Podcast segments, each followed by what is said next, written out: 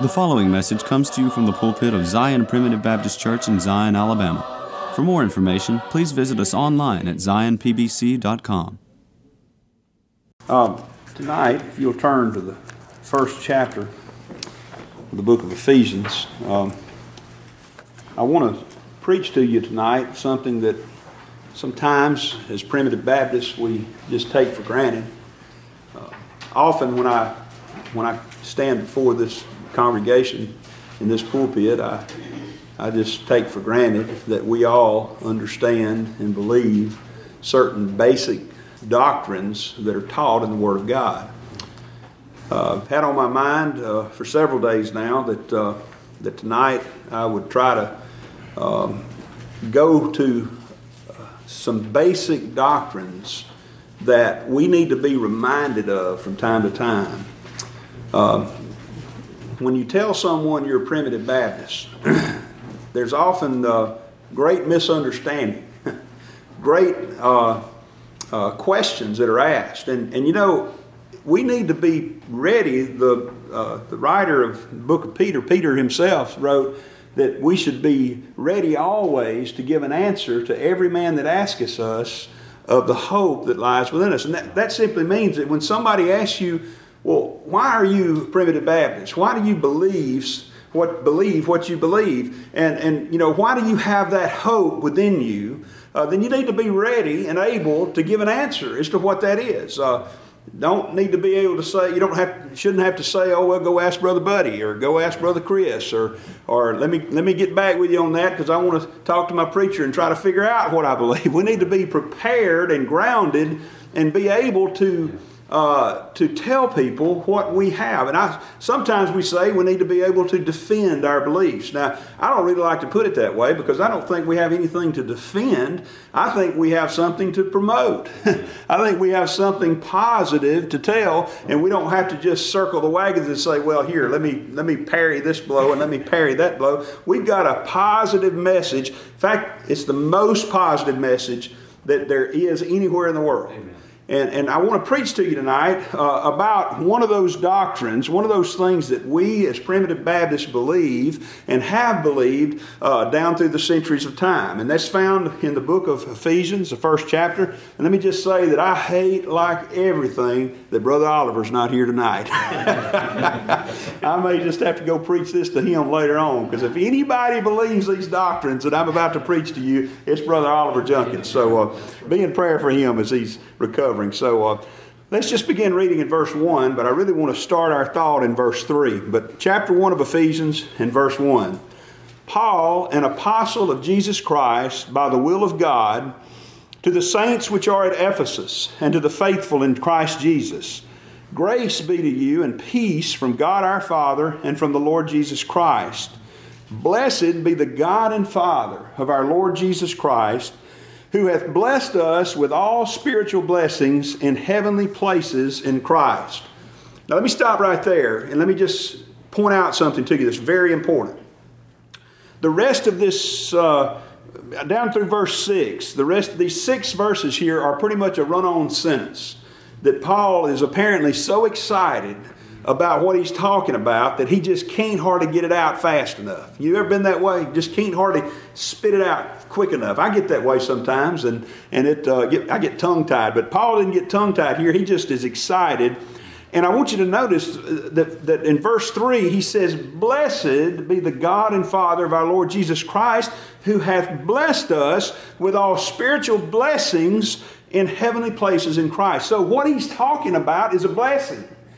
He, he mentions the word blessed or blessing three times. So he's getting ready to tell us something that's exciting.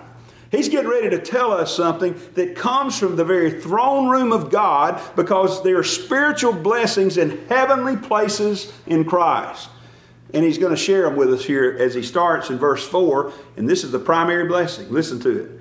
According as he hath chosen us in him before the foundation of the world that we should be holy and without blame before Him in love, having predestinated us unto the adoption of children by Jesus Christ to himself according to the good pleasure of his will, to the praise of the glory of his grace, wherein he hath made us accepted in the beloved. Now, he just told us a mouthful right there. Now, I want to ask this question, and I want to ask it in a way that does not throw uh, cast aspersions on anybody else or any other denomination. But we're about to talk about the doctrine of election. We're fixing to use what is generally thought of as a dirty word in the denominational world, and that's the word predestination. we're about to talk about something that you don't hear talked about anywhere else. Hardly. Now, there's a few places that I know try to deal with it, and I'm going to deal with a couple of wrong explanations that doesn't really uh, doesn't, that are not biblical, but the way people sometimes try to explain it. But when people think about primitive Baptists, one of the first things they think about, oh, y'all believe that predestination, right? And they kind of say it that way. it's kind of a cast of aspersions on us. You know, y'all believe that old predestination. And most of the time, people that say that don't understand what we believe about it or what the Bible teaches about it. And most of the time, those people that, that do it, they never hear it preached at their own church. Or if they're preachers, I have some preacher friends that do that and they don't ever deal with it. Now, why is that? Well, I, I'm certain that there are some preachers that know better and refuse to deal with it or try to deceive God's people and so I'm sure there are. But that's not, I think that's not really the, the, the, uh, the majority. I think that's a few here or there. I think primarily people just don't understand it. Preachers don't understand how to preach it. They don't know what it means and they're scared of it. I think, you know, let me just say to you, let me just clear the air up front. Election and predestination is nothing to be afraid about. Amen. It is something to get excited about.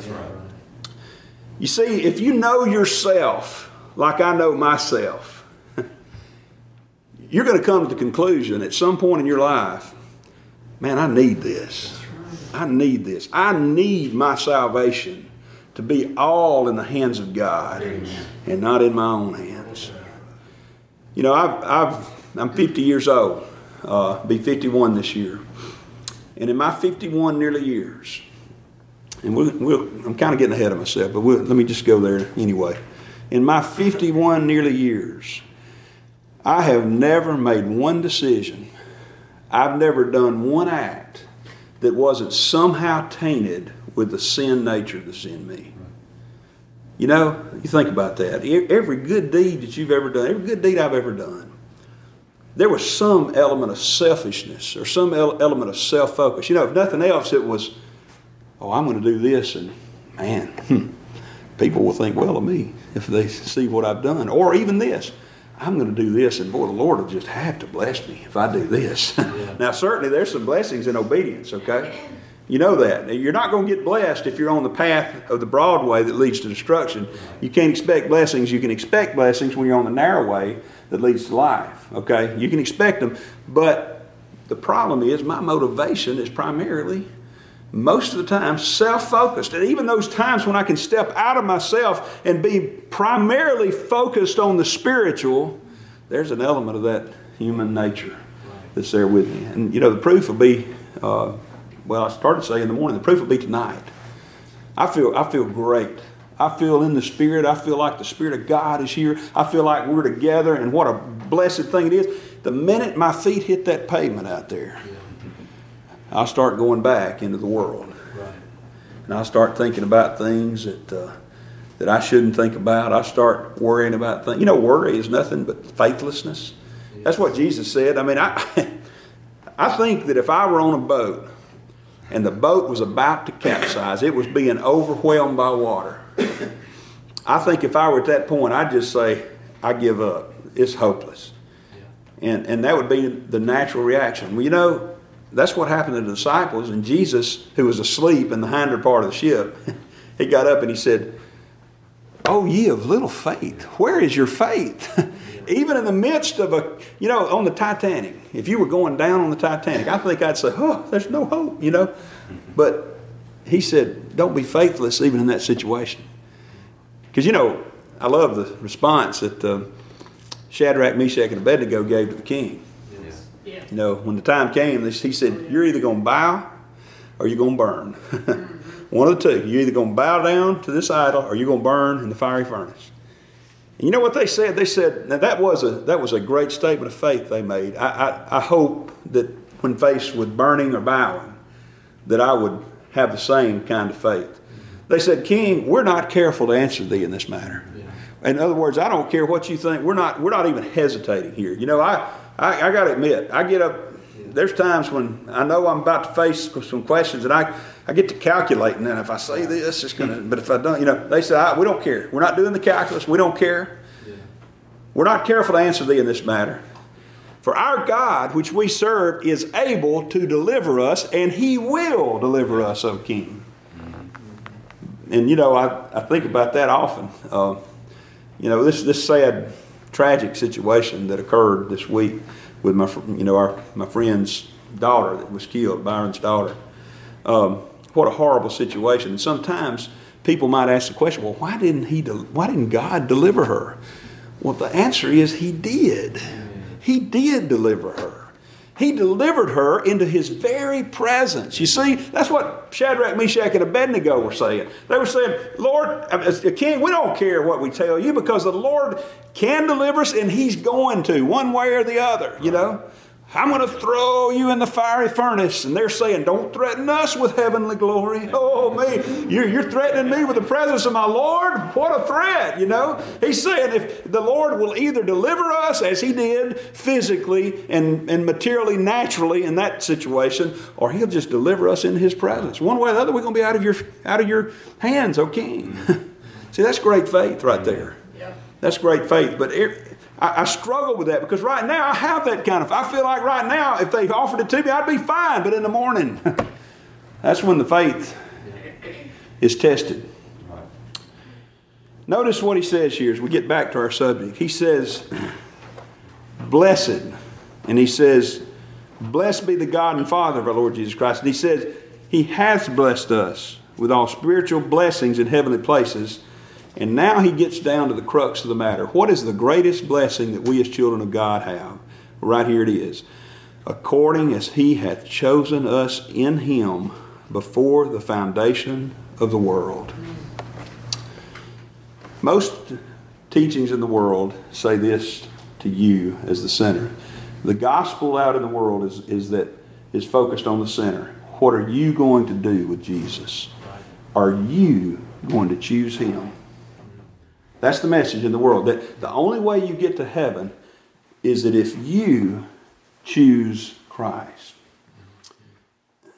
What the Bible teaches, I got, I got good news for you. What the Bible teaches is, is that the only way we get to heaven is if He chooses you.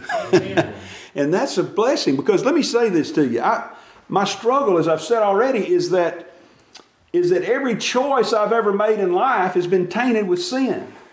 Notice what he says here as we continue reading in verse 4. He says, he, according as he had chosen us in him before the foundation of the world, that we should be holy and without blame before him in love. Don't miss that statement, child of God. That's important. Mm-hmm. Because guess what?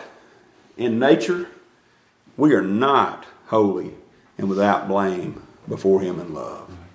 We are not. Say, how did we get that way, preacher? Well, let's, you know, one of the problems with people misunderstanding the doctrine of election is they don't understand what happened in the Garden of Eden. So let's turn back there for just a minute.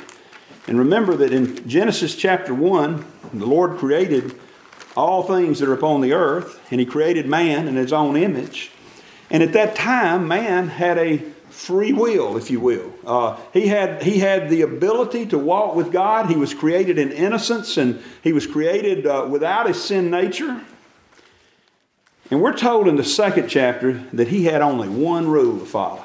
This is another reason I have to cling to the doctrines of grace because that's not what we have, is it? You can look around and say, according to the laws of men, we have millions or at least hundreds of thousands of rules to follow. Uh, you know, the law books that I work from, there, I think there's 42 volumes of, of, books that have the laws just of the state of Alabama, and there's over a hundred of the federal code. And, and we, you know, I probably violated one of those rules today without even knowing it. you know, there's no telling. There, did you know it's uh, Did you know it's a criminal? It's a criminal. I didn't do this today, but you know it's a criminal act to uh, to burn horse teeth. Did you know that? Have you ever burned? Well, I'm sure none of you done that. It's a criminal act to burn. I mean, there's all kinds of laws like that in, in the in, on the books. There, there's there's things you never would drink. There's millions of laws in this world today. You say, well, let's just boil it back down to the Ten Commandments. okay?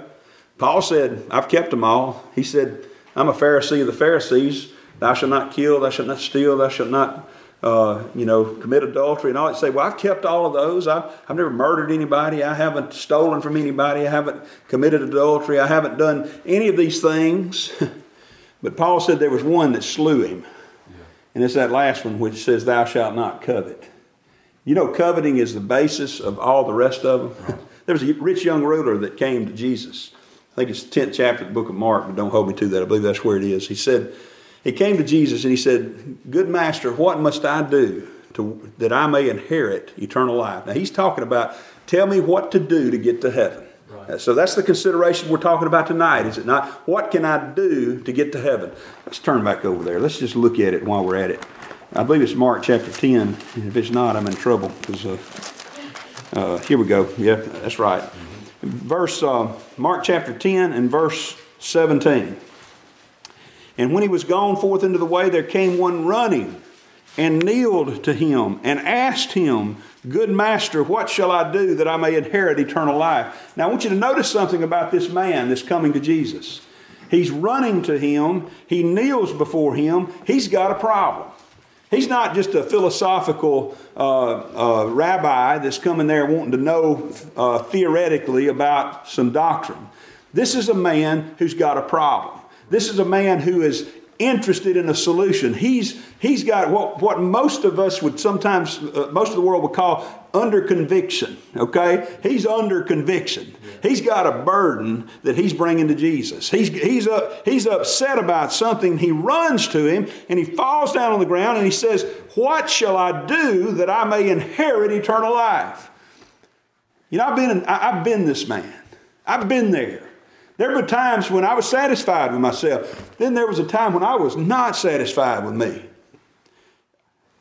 Have you ever, has there ever been a day in your life? I'm talking about those that are spiritually aware.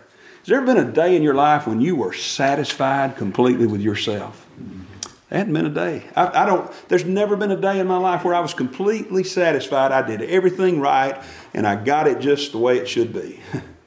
This man's not satisfied with himself, and he's concerned about it. And he says, Good master, what shall I do that I may inherit eternal life? And this is where Jesus, if, if indeed there are steps to take and choices to make, he should have said, Well, you, you let me take you down the Roman road of salvation. Let me, let me, let me explain to you all the details of what you must do and the choices you must make and, and the prayer that you must pray. Here's the place he should have said it, But look at what he does. And I love what Jesus does. He, he answers people according to their way of thinking.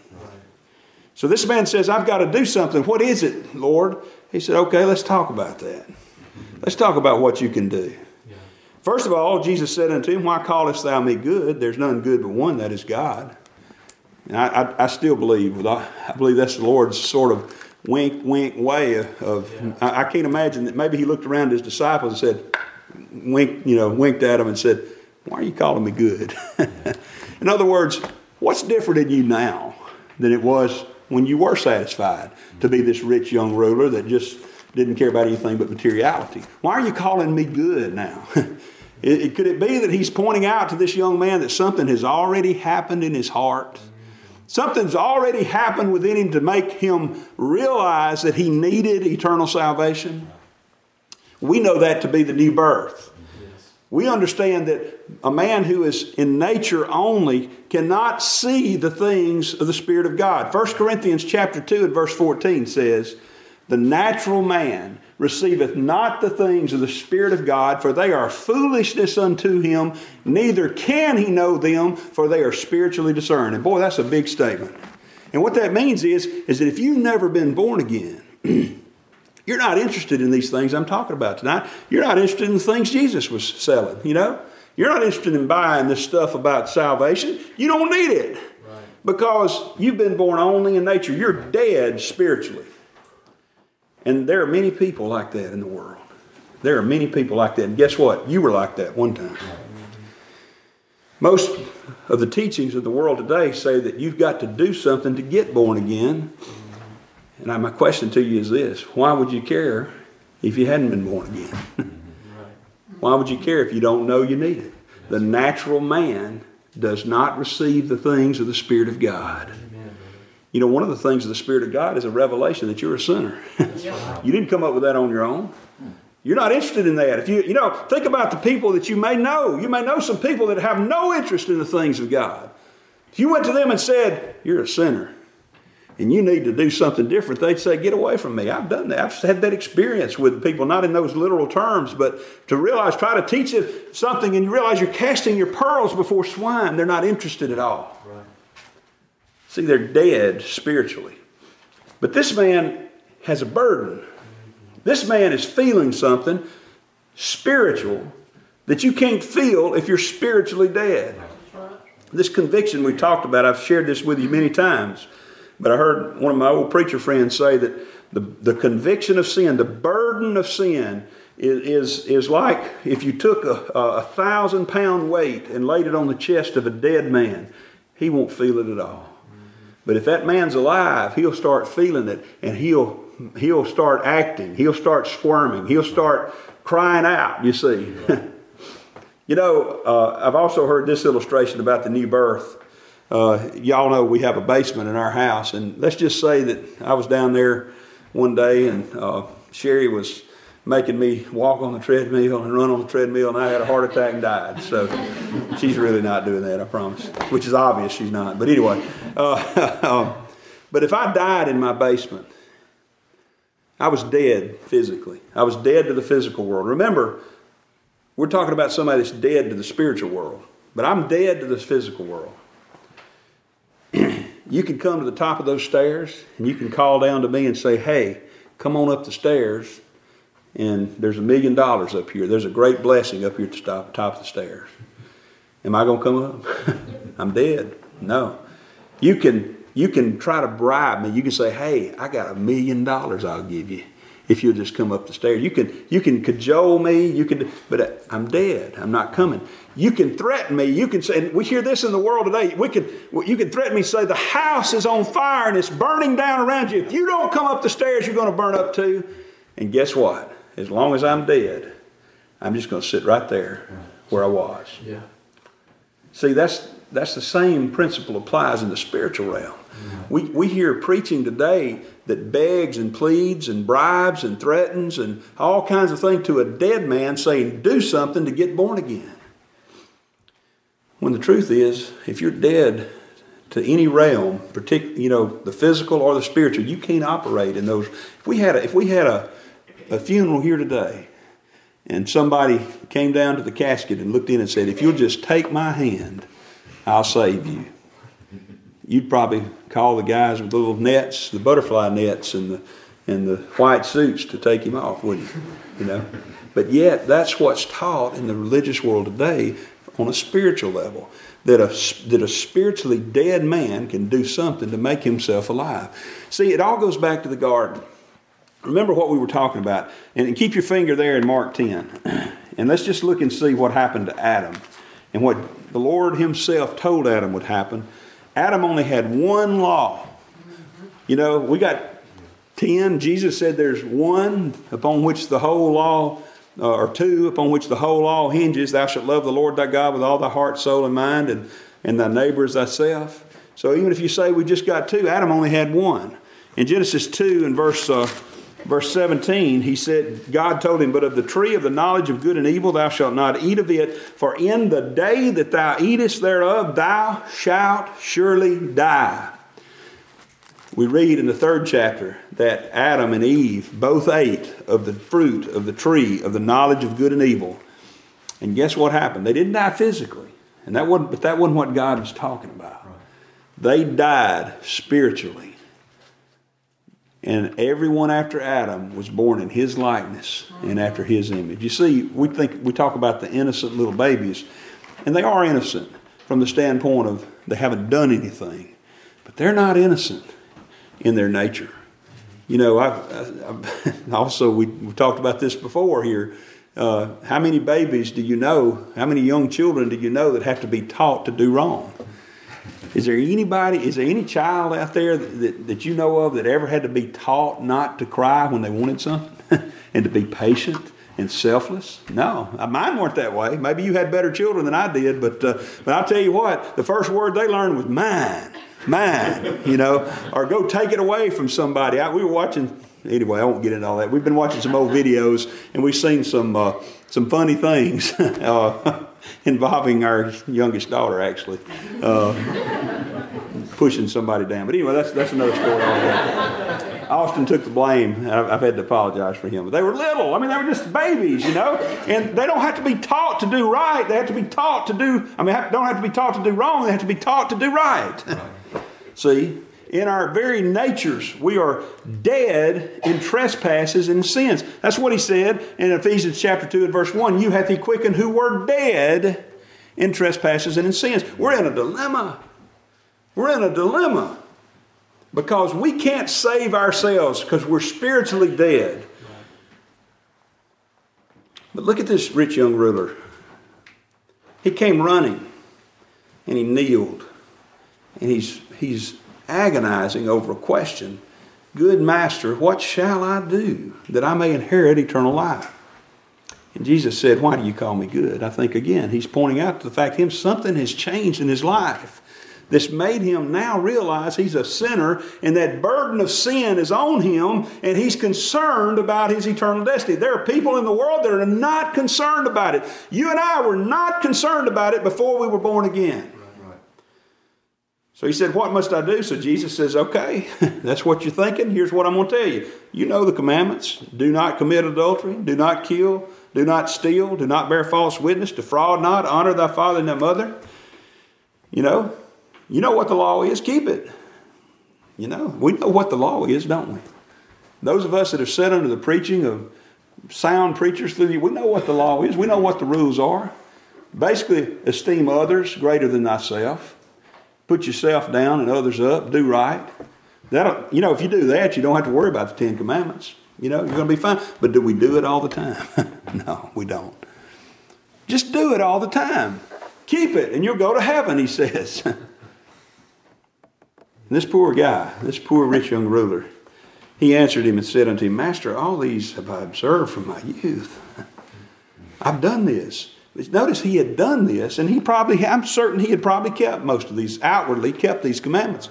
And, and, and Jesus um, said, That's what you got to do to get to heaven. He's still not satisfied. Now, I want to say to you, child of God, anything that the world will tell you you've got to do to get yourself to heaven, you will never be satisfied with it. Right. You know why? Because, like this rich young ruler, you know yourself too well. You may try to hide it, you may try to turn it off and forget about it, but you know in your heart what you are. Isaiah chapter 64 and verse 6. This is what Isaiah says. Very familiar passage to you Bible readers. You know what's in your heart? He says, But we are all as an unclean thing, and all our righteousnesses are as filthy rags.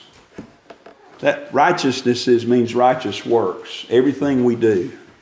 Everything we do. You know, in the sight of God, you say, Well, Lord, look, I've done this, I've done that. You know, I've kept the law, I've, I've not committed murder, I've helped people, I've done this. You know what it is in the sight of God, apart from grace? It is filthy rags. Nothing. There is nothing you can present to the Lord that He will be pleased with in nature. Don't, don't misunderstand what I'm talking about. I'm talking about eternal salvation here and, and doing something to get you into the portals of glory by your own efforts. It will not work. Now, are there things the Lord is pleased with here after that we've been born again, after that we are uh, trying to serve Him as children of God? Yes, there are things He's pleased with. But, but there's nothing He's pleased with enough that will get you to heaven. Because what we have is filthy rags And that means that everyone, every time you bring one of your works before God and you say, I made this choice, I made that choice, I did this good deed, uh, I, I, I followed the law here, I did this, and you lay it before the throne of grace and you say, God, get me to heaven based on that, He sees it as a pile of stinking, dirty rags. That's it, filthy rags. And by the way, you can blame Adam for that. Because in the day that he ate of the fruit, he died spiritually. And we died in him. You say, well, boy, that's not fair because he's our, you know, we shouldn't, it should be on my own deeds and all. We, we shouldn't allow people to represent us, but we do it all the time. We elect them to go to Washington, we elect them to go to Montgomery.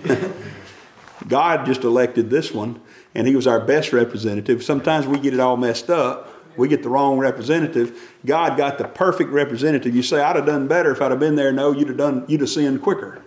If you'd have been there because you're not as good as that. God is a perfect God, and He picked the perfect representative for us. The best we could ever expect was in Adam, and he fell, and we fell in him. So he told the rich young ruler, he said, You go do these things.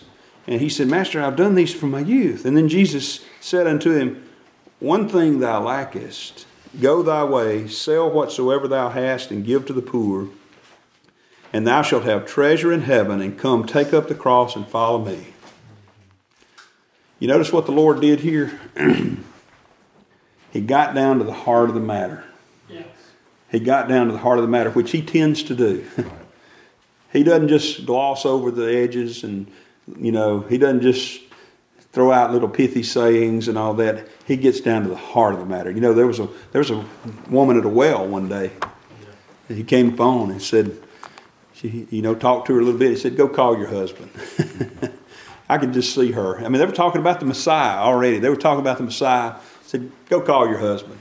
You know, Jesus knew that she wasn't married and that she was living with a man and that she'd been married five times.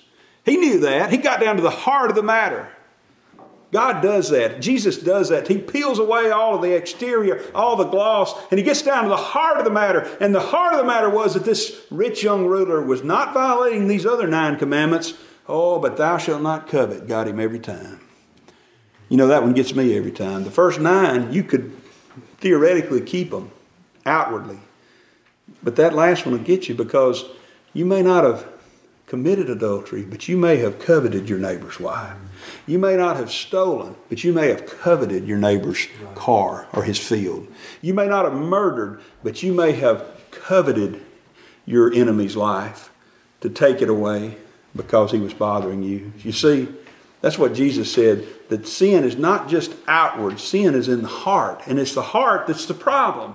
Jeremiah tells us in seven, chapter 17 and verse 9 that the heart is deceitful above all things and desperately wicked. Who can know it? People say, give your heart to Jesus. He don't want your old heart. He wants to give you a new heart. He's got to give you a new heart and take that old heart out and give you something new in there, you see.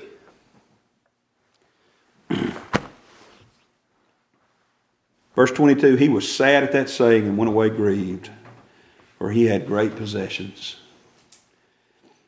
I wish I could spend more time here, but I, I, let me just say this. You notice I I skipped over a little phrase. In verse 21, when Jesus said he beheld him, it said, Jesus beholding him loved him. That tells us something very important about this rich young ruler. This tells us he was a child of God. This tells us he was one that was chosen in Christ before the foundation of the world. And, and this is a different topic for a different day, but it also tells us that as children of God, as the elect of God, as those that were chosen in Christ before the foundation of the world, that he died for and who have been born again, we can still neglect our walk with him. We won't go to hell, but all we'll experience hell on earth. And Jesus goes on to say in verse 23 How hardly shall they that have riches enter into the kingdom? And he goes on down and he says in, in verse 25, it's easier for a camel to go through the eye of a needle than for a rich man to enter the kingdom of God. And in verse 26, he said, They were astonished out of measure, saying among themselves, Who then can be saved? Now, I want you to notice what Jesus said because this kind of clears up any confusion about whether it's us that makes the choice to go to heaven or where God makes the choice to get us to heaven. And Jesus, looking upon them, saith, With men it is impossible. What's impossible? Rich young ruler said, What must I do to inherit eternal life? So that tells me that it's impossible. It's impossible for man.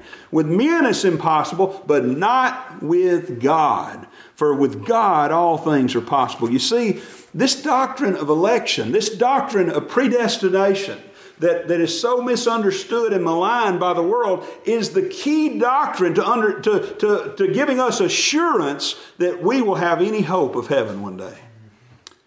Going back to Ephesians chapter 1, according in verse 4, according as he hath chosen us in him before the foundation of the world, that we should be holy and without blame before Him in love. We who are filthy rags in our righteousnesses, we whose heart is deceitful above all things, we who died spiritually in Adam, we who are dead in trespasses and sins, because He chose us in Him, because He chose a people in Him before the foundation of the world, we now are holy and without blame before Him in love.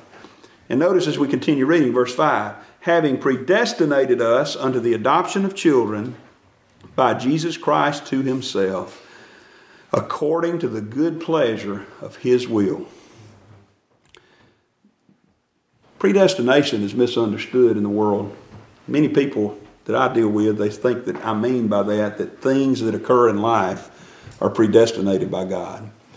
The word predestination is found four times in the Word of God. It's found uh, once here it's found twice in the eighth chapter of Romans, and uh, I, I, think it's, it's, found twice here in Ephesians and twice in Romans. And, um, and uh, it always applies not to things and events, but to people. Yes. Notice, having predestinated us under the adoption of children by Jesus Christ himself. Turn with me back to Romans chapter 8 right quick. Romans chapter 8 gives us a, a good overview of these doctrines that we're talking about. Romans chapter 8 says this, verse 28. We'll start there, but uh, uh, but notice that most people quote. You know, this is another another case where people take one verse out of the Word of God and don't look at the context. Many people know Romans 8 28. We know that all things work together for good to them that love God, to them who are the called according to his purpose. Very few people know Romans 8 and 29. But notice that 8 and 20, at 28 and 29 are linked together he says for, which means you've got to look at the previous verse. You got to look at that. These things that he's talking about that work together for our good, he's fixing to tell us what they are. For whom he did foreknow. Now, people often misunderstand that, but that's talking about the doctrine of election. Whom he did foreknow. They say, well, you know, just talking about that God looked down through time and saw what you would do, whether you would choose Him or whether you would live righteously or whether you wouldn't. And therefore, He chose you based on what He saw. I've said this many times before, too. If you go to Psalm, the 14th chapter, you'll find that the Lord did look down through time. He says, we're told, and I believe it's the third verse, second verse, He says, the Lord looked down upon the children of men to see if there were any that did follow him. Let's just look at that. I can quote it, but let's just, it's always better to read it if you can. Psalm 14, verse 2. The Lord looked down from heaven upon the children of men to see if there were any that did understand and seek God. So he did look down. He did. That's that that explanation, that is a false explanation of election that people say that he looked down to see what you would do, and based on what you did, he chose you. That is a half truth, and a half truth is sometimes worse than a lie. Right. But the truth, the half truth is, he did look down. And notice what he saw. He looked down to see if there were any that didn't understand and seek God. He said, They are all gone aside. They are all together become filthy. There is none that doeth good and as if he were anticipating the objection or the question, You mean there's none? he said, No, not one. Amen. Not one. That covers it all, beloved. That covers everyone. That covers me and you, anyone that's ever lived since the time of Adam. No, not one. For whom he did foreknow. Wait a minute. There's a glimmer of hope there's a glimmer of hope. For whom he did foreknow? Well, he knew everybody. Well, if he knew everybody, and everybody is going to be, you know, it applies what the ones he's talking about here is applied in each situation as he continues to progress here. Whom he did foreknow, he also did predestinate. Whom he predestinated, he also called. So we're talking about everybody. So if he's talking about foreknowing everybody in the sense of he just knew who they were, then I guess everybody's going to be in heaven. But we see that that's not true. There are those that don't care about the Lord. There are those that never have one glimmer of spiritual life. So there's something deeper here. It's not what he foreknew that they would do, for whom he foreknew he also did predestinate to be conformed to the image of his Son, that he might be the firstborn among many brethren. The doctrine of election and predestination, the twin doctrines, are contained right there in that verse. Election is having is being chosen in Christ before the foundation of the world, before time started. The doctrine of election took place. The election of God took place.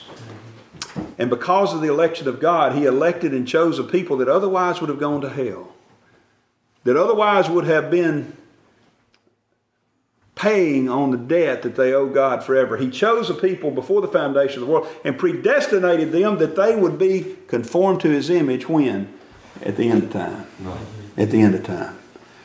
It sort of covers the whole gamut, doesn't it? Mm-hmm. From beginning to end. From before the beginning till after the end. For whom he did foreknow, he also did predestinate to be conformed to the image of his Son, that he might be the firstborn among many brethren. And we go, go on to see that whom he did predestinate, he also called. Whom he called, he also justified. And whom he justified, he also glorified. Yeah. I like that. You know, there's not, the Lord's not waiting to see who gets in in order to glorify them one day, hopefully. In his mind, it's already settled. Right. They're already glorified. Amen. Back to Ephesians, and we'll kind of bring this to a close several more things that I want to get to over the next, maybe the next couple of weeks. We'll look at this. Verse 5 Having predestinated us unto the adoption of children by Jesus Christ to himself. What happens in an adoption? Does the child choose who his parents are? Or do the parents choose who, the, who they're going to adopt as a child? And by the way, this adoption that he's talking about here is ultimately the resurrection, ultimately being conformed to the image of his son. You know, an, an adoption is not complete until until the child's taken home, is it? You can do all the legal stuff, and that's what the Lord Jesus did on the cross. Right. He did all the he took care of all the legal stuff. He he legally redeemed us. He legally adopted yeah. us. But one day he's going to take us home. Amen. I like that. Yeah. According to the good pleasure of the sinner's will? No. No according to the good pleasure of His will.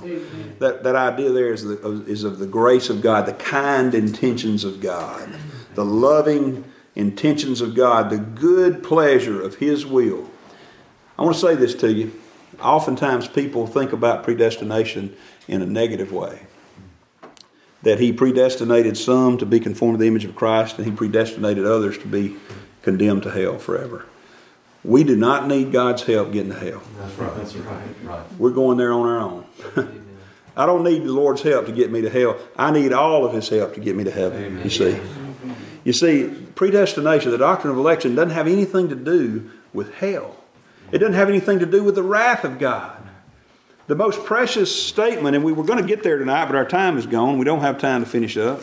But, but over in the ninth chapter of Romans, uh, one of the most amazing, uh, the ninth chapter, it tells us about uh, the, the doctrine of election using the illustration of Jacob and Esau. It said, Jacob have I loved and Esau have I hated. People say, He hated Esau? Listen, he ought to have. he ought to have hated me.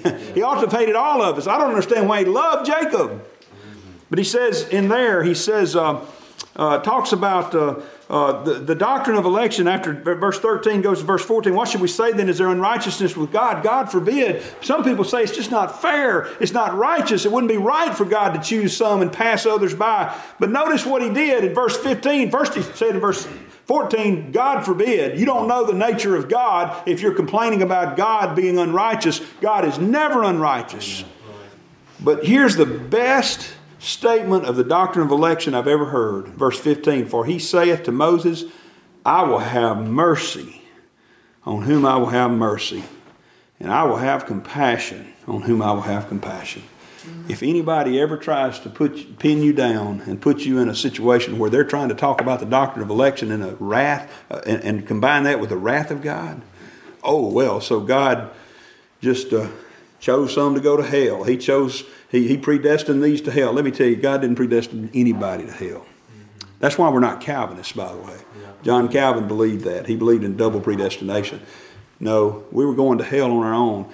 This is the doctrine of election. It's the mercy and compassion of God. It's the mercy. Verse 16, as we bring this sort of to a close, he says, So then it is not of him that willeth, nor of him that runneth, but of God that showeth mercy. Yeah. You know what salvation is? It's not of your will. People say exercise your will to get saved. There's a lot of will exercising after you've been born again. But there is no will to be born again. There's no will to be exercised before you're born again. He says, It's not of him that willeth, nor is it of him that runneth. You can't work your way to heaven. See, the will is talking about the function of the mind, the running's talking about the function of the body and the acts we, we do. It's not about either one. He said, But it's of God that showeth mercy. And why? Why all this? Why is it important that we understand this? Well, a couple of reasons. One is it glorifies God. Ephesians 1, verse 6 to the praise of the glory of his grace, wherein he hath made us accepted in the beloved. You see, it's not about accepting Jesus, it's about being made accepted. Because I tell you, it, I, I think about Brother Luke so often, as he was raised in a different uh, order, Brother Luke Hagler. Said, I've accepted Jesus a thousand times. He said, I, he said, I, I did it one time and came down front to the church. He said, I accepted him into my heart and did all. But every time the preacher gave an invitation after that, I'd, I'd silently, quietly pray, Oh Lord, if, if I didn't do it right the first time, I'll do it this time. I accept you again. I, I just pray, if I didn't get it right the time before, I accept you again. Because he'd go out and he'd still be a sinner and he'd still be struggling with sin and he never felt satisfied with anything he did to get himself to heaven. And I want to say to you, child of God, I've never been satisfied with anything that I tried to put in my way to do to get to heaven. And you won't be either. You won't be either. See, that's another reason we need to understand the doctrine of election and the doctrine of grace. I'll leave you with this. You know, sometimes people say to you, and, and they bring up questions, and you're going to face these. They say, Well, what about that person that's wanting to go to heaven? loves the Lord. I, I, had somebody actually email me about this, and, and they were struggling with that. They said, you know, I'm struggling with what my father believes because, I, you know, I want to go to heaven so bad. And his, uh, her father was a primitive Baptist. Said, I, I want to go to heaven so bad, and every day I pray that I could go to heaven. But does that mean that if I wasn't chosen in Christ before the foundation of the world, then, then all that doesn't matter? And I, I was, I just, my heart broke when I heard her or I read that because I wanted to just run to her and, and take her in my arms and say, Sweet sister, you don't have to worry. If you've got those struggles, that means you've already been born in spirit. he said, What about that person that wants to go to heaven but can't because they weren't chosen in Christ before the foundation of the world? That person is a person that doesn't exist. Right. Yes. That person doesn't exist. Right. If you find yourself in the position of desiring Christ, yeah of loving your, of your heart boiling for your beloved, like we preached about this morning, then that's the strongest evidence you'll ever have that you're one of His, that you've been born of the Spirit. Oh, what a blessed thing it is. And then when you see that, you see, that, that doctrine glorifies God more than any other doctrine because it puts all of the saving in His hands. You know, if somebody said, Me and Jesus got a good thing going. Well, we, we got a partnership going, I'll tell you. I did all the sinning and he did all the saving. yeah, we got a little partnership here, but it, the problem is I'm the bad partner. That puts the glory on God because he did all of the saving, but it also helps you and me. You know, sometimes there are those that teach that you can be saved one day and lost the next. I don't know about you, but I don't like that idea. Because that means if I sin and then don't repent of it, quick enough or before I die, then I'm going to hell, going to hell instead of heaven, even though I've been saved, as the world will tell you. See, I don't know about you, but when I get startled, when something shocks or scares me, you know, I had to slam on the brakes the other day going down the road and thank the Lord I was able to stop. But the first words that came to my mind weren't praise Jesus. I don't know about you, but that's kind of my, my human nature takes over. And, and, and the words that come to my mind aren't, oh, thank you, Lord. You know, it's something else. And, and, and oh, how horrible it would be if I were in a fatal wreck and I were startled like that, and instead of praise Jesus, something else came into my mind or out of my mouth, and I died without getting a chance to repent of it. Oh, that'd be horrible. That'd be horrible. And we shouldn't say those things or think those things. Don't, don't misunderstand me. He said we're to be the, to the praise of the glory of His grace. He's created us unto good works that we should that we should walk in them. Okay, we ought to do that. Somebody says, if I believe the way you did, I'd sin all I want to. Well, I got you beat. I believe the way I do, and I sin more than I want to. okay? but here's my point. We need the doctrine. We need to understand the doctrine of election because that gives us the assurance that will take us through all the trials of life. It will help us in every situation. It'll help us. It'll help us tomorrow, those of us that go to that funeral at 2 o'clock to understand that that sweet little girl that died in that tragic accident, if she was, and I believe she was, based on her life and her profession and her confession of faith, if she was one of God's children, it doesn't matter what happened. It doesn't matter what occurred. It doesn't matter where she, that He loved her before the foundation of the world, just like He loves every one other one of His children. And when that time comes for her or you or me or anyone else to die, we can rest in the arms of Jesus. And we can rest in the fact that our salvation is wholly and solely of Him. What a glorious doctrine this is. Don't be ashamed of the doctrine of election. Be proud of it. Be thankful for it. Praise God for it, for it is the greatest mercy that God has ever showed to man. We thank you for listening to today's message. For more information, please visit us online at zionpbc.com.